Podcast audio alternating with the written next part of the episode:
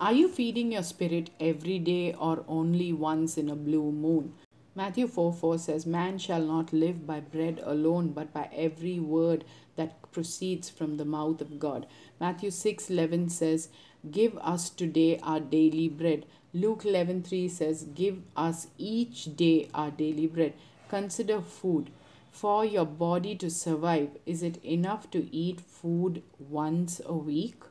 Will you be strong in your body if you eat bread or food only once a week?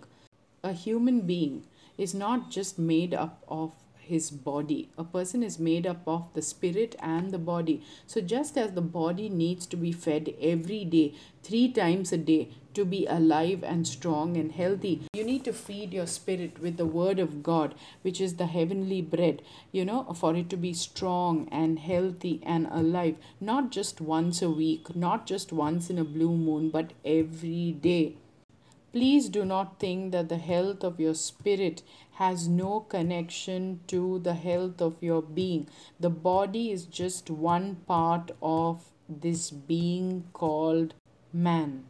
So, starving your spirit will, in a matter of time, kill your body too. Whereas fattening your spirit with the words of God will beautify even your body with a heavenly glow that is not of this world as Jesus said, don't be like whitewashed tombs on the outside, but on the inside, you are full of rotten, dead man's bones. A healthy, well fed spirit beautifies the body too. But, uh, you know, uh, a well fed body need not beautify your spirit. So please let us focus on feeding not only our physical bodies but also our spirit every day you know, today we are so obsessed with the physical. Uh, we are so obsessed with how we look. We are so obsessed with what we eat. We are so obsessed with what we present to the world. But we give no importance of what we are going to present to the Lord.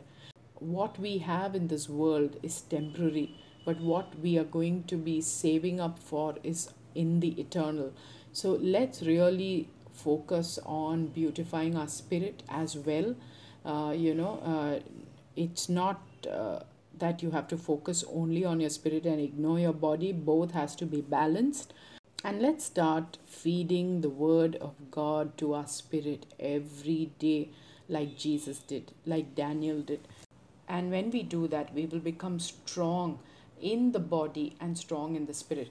A cheerful heart or a joyful heart actually brings life to the body. Even though you have a healthy body, if inside your heart you are sad, it could uh, cause a lot of damage to your body. It could, uh, you know, bring diseases and stuff. So, uh, a healthy spirit also nourishes your body. Uh, let's focus on that. Let us be people who focus on uh, beautifying not just our bodies but our spirits as well. Thank you.